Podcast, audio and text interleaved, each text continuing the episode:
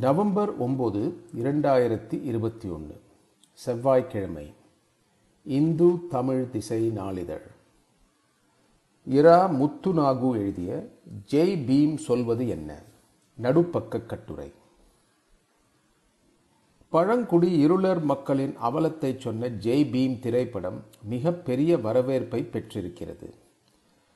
இக்கதை போல் பல நூறு விளிம்பு நிலை குழுக்கள் சமூக சட்டங்களாலும் அரசின் அலட்சியத்தாலும் அன்றாடம் பந்தாடப்படுவது நிதர்சனம்.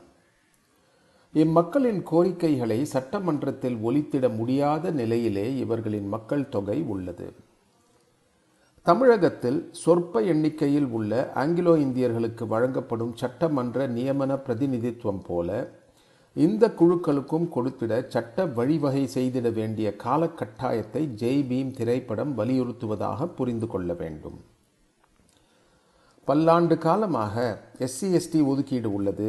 இதன் மூலம் பிரதிநிதித்துவம் பெறுகிறார்களே என்ற பதில் போதுமானதாக இல்லை என்பதற்கு ஜெய் பீம் திரைப்படம் மூலம் நடக்கும் விவாதமே சாட்சி.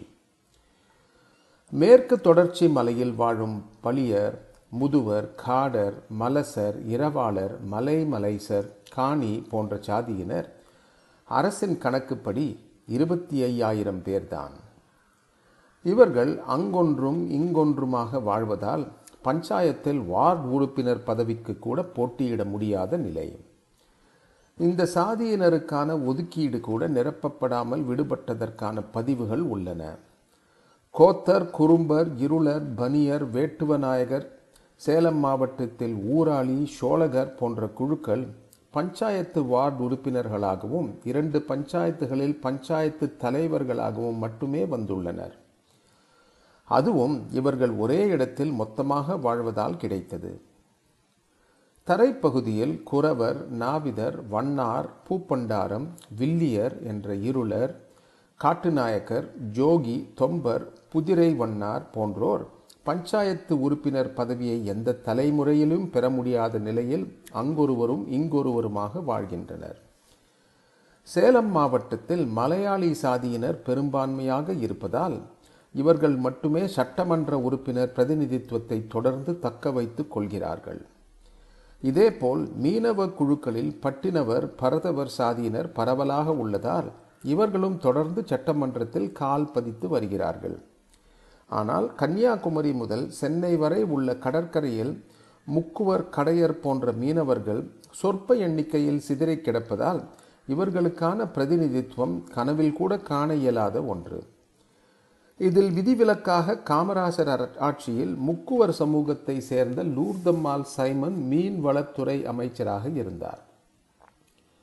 வாகன போக்குவரத்து குறைவாக இருந்த காலத்தில் மீன்பிடி தொழில் என்பது கருவாட்டுக்கு மட்டுமே. பவளம் சங்கு பாசி கடல் நுரை சிப்பி போன்றவை சித்த மருத்துவத்தில் இரத்த அழுத்தம் ஜன்னி விடாத காய்ச்சல் குளிர் காய்ச்சல் போன்றவற்றுக்கு மருந்துகளாக பெரிய அளவில் பயன்பட்டன. ஷேங்கொட்டை மரம் கடல் பரப்பிலும் தீவுகளுக்குள்ளும் வளர்வதால் இதன் கொட்டைகளை சேகரித்து மருத்துவத்துக்கும் சாயம் ஏற்றவும் பயன்படும் வகையில் விற்று வந்தனர்.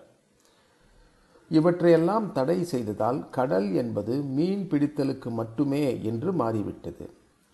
தமிழ்நாட்டு கடல் எல்லை சிக்கலை தீர்ப்பதற்கு அரசிடம் தீர்க்கமான செயல் திட்டம் இல்லை.